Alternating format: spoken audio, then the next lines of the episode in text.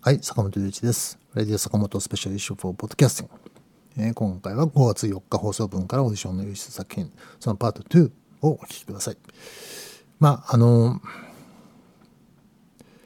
ちょっとね、番組内でも言ったんですけども、こう、割と安易に作れちゃう。環境、まあ音楽、音音楽っていうか音を作る環境も、こう、すごく簡単にアクセスできるようになってきて、昔よりね。それは素晴らしいことなんですけども。で、割と安易に音が作れちゃうので、うん、その便利な、便利さを享受するということはとても素晴らしいんですけども、えー安易な音楽もできちゃう可能性も大きくなるわけで、難しいとこだなと思いますけど、まあ、あの、自分へのね、戒めも含めてね、えー本当にこう今後未来に向かって音楽がどう変化していくのか、えーあまり予想がつかないですよね。30年後どうなってるのかとかね。いやそんなことを思いつつでは、えーオーディションの優秀作品そのパート2をお聴きください。えーっとジャグワークラブの「無題」という曲ですね。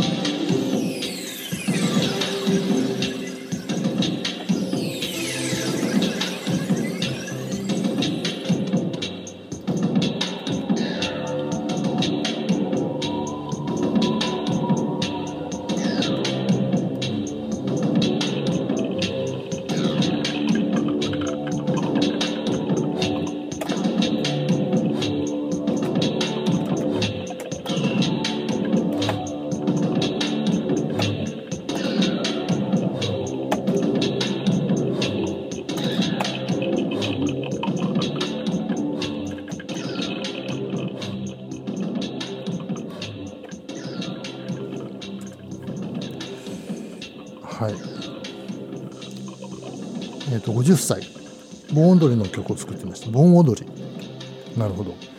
えっ、と、これはですね、音響的には割とこう、ち真ん中にこう、ギュッと詰まっている桃的な音の作りになっていて、それが面白いのと、その、ビートがあるんですけど、えーまあ複数のビートというよりかはそのビートがちょっとこうなんでしょうねねじれているというか、えーぱり割り切れていないような、リズムが入っていて、えーそれと割り切れているリズムと一緒になっていて、えー面白いと、まあ、それが盆踊りみたいな、えーまあ日本的なちょっとこう跳ねたりしてるようなだけどその機械のように正確でないような感じというのが、えインスピレーションそこからインスピレーションを得たのではないでしょうか。えーっと僕もねこういうねじれたリズムというのかなとても興味ありますね。えー単なる変拍子でもなく、えー単なるこう割り切れるリズムでもない変なというかね、面白いですよね僕も追求してみたいな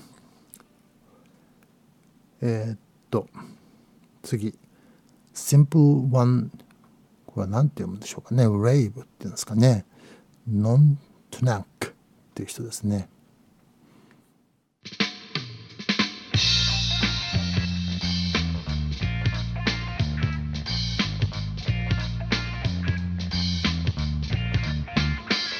はい、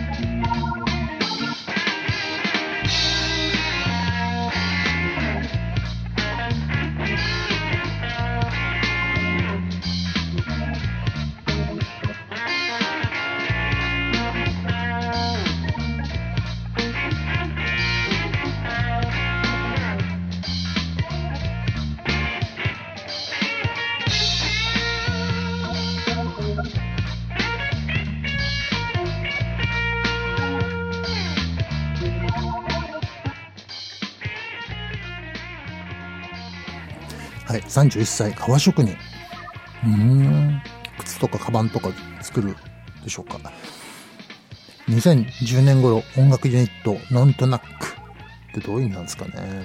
を結成。温泉のような心地よさをキーワードに即興セッションを楽しんでいます。はい。あのー、これを聞いた時に、まあ、思わずにんまりしてしまいました。あの、というのは、楽しそうだから。なんかこう、楽しんでる様子が、えー、絵に浮かびます。あの、いいですね。それにつきますよね。本当に好きなんでしょうね、ギターとかね。うん。別にもう、オリジナリティもへったくれもないさ。もう、気持ちよければいいじゃないか。好きなんだからという、そういう開放的な姿勢を感姿勢が感じられて、とてもいいと思いますよ。はい、次ですね。石川康明さんの足音。カツカツカツ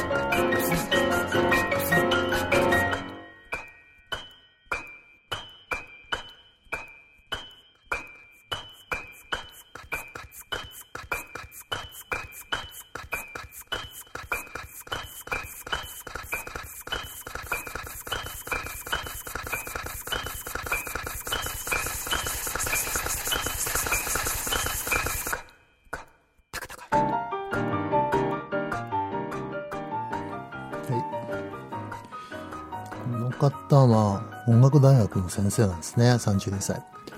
えー、っと、まあ、あの、聞いてわかる通りに、その、足音のツカツカとかっていう、滑ったりしてるような音も擬音でやってんのかしら。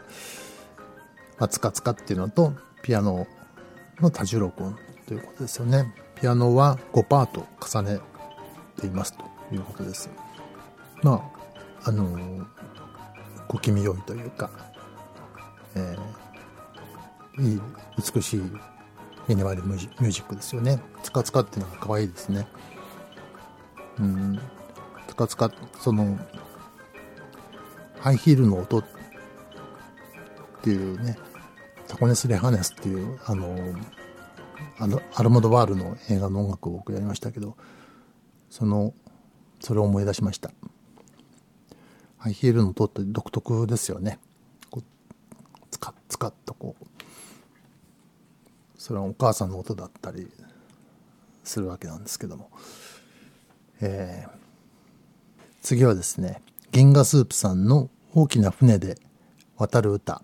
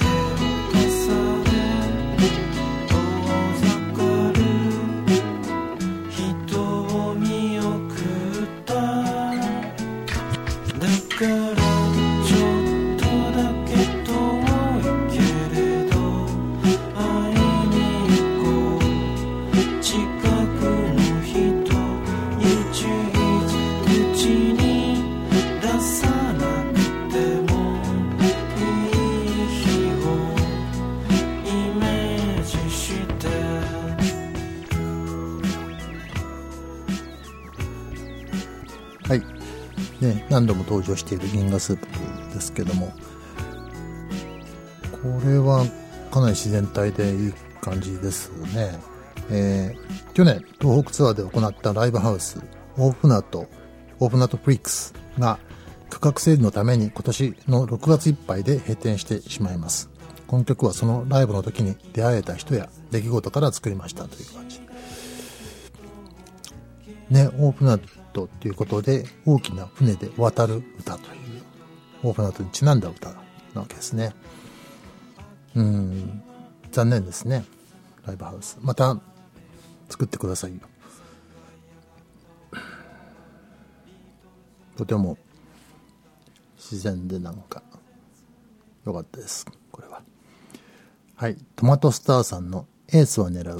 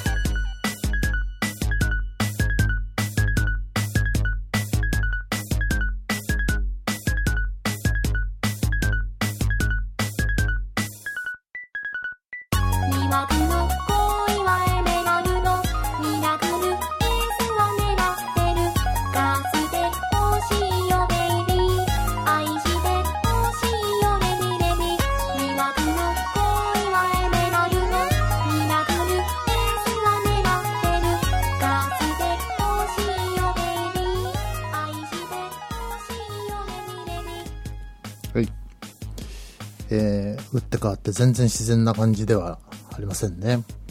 でも、これはこれで、最近こういう音聞いてないなっていうことで、なんかこういう電気的な、電子的な音っていうんですかね、もうもろに。聞かないですね、最近。ちょっと新鮮でした。うん。37歳派遣社員。iPad アプリ、ガレージバンドで作成しましたと。ボーカルはボーカロイドにしました。ね、すべて電子的なもので作って。これはこれで新鮮だなたまにはね。面白いな。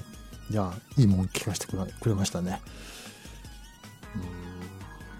なんかこう、耳がね、耳をシャワーしたみたいな感じで。次はこれなんて読むんだろうな多分、ドローサイネスと読むんだと思うんですけど、breast to breast 胸から胸という曲ですね。はい。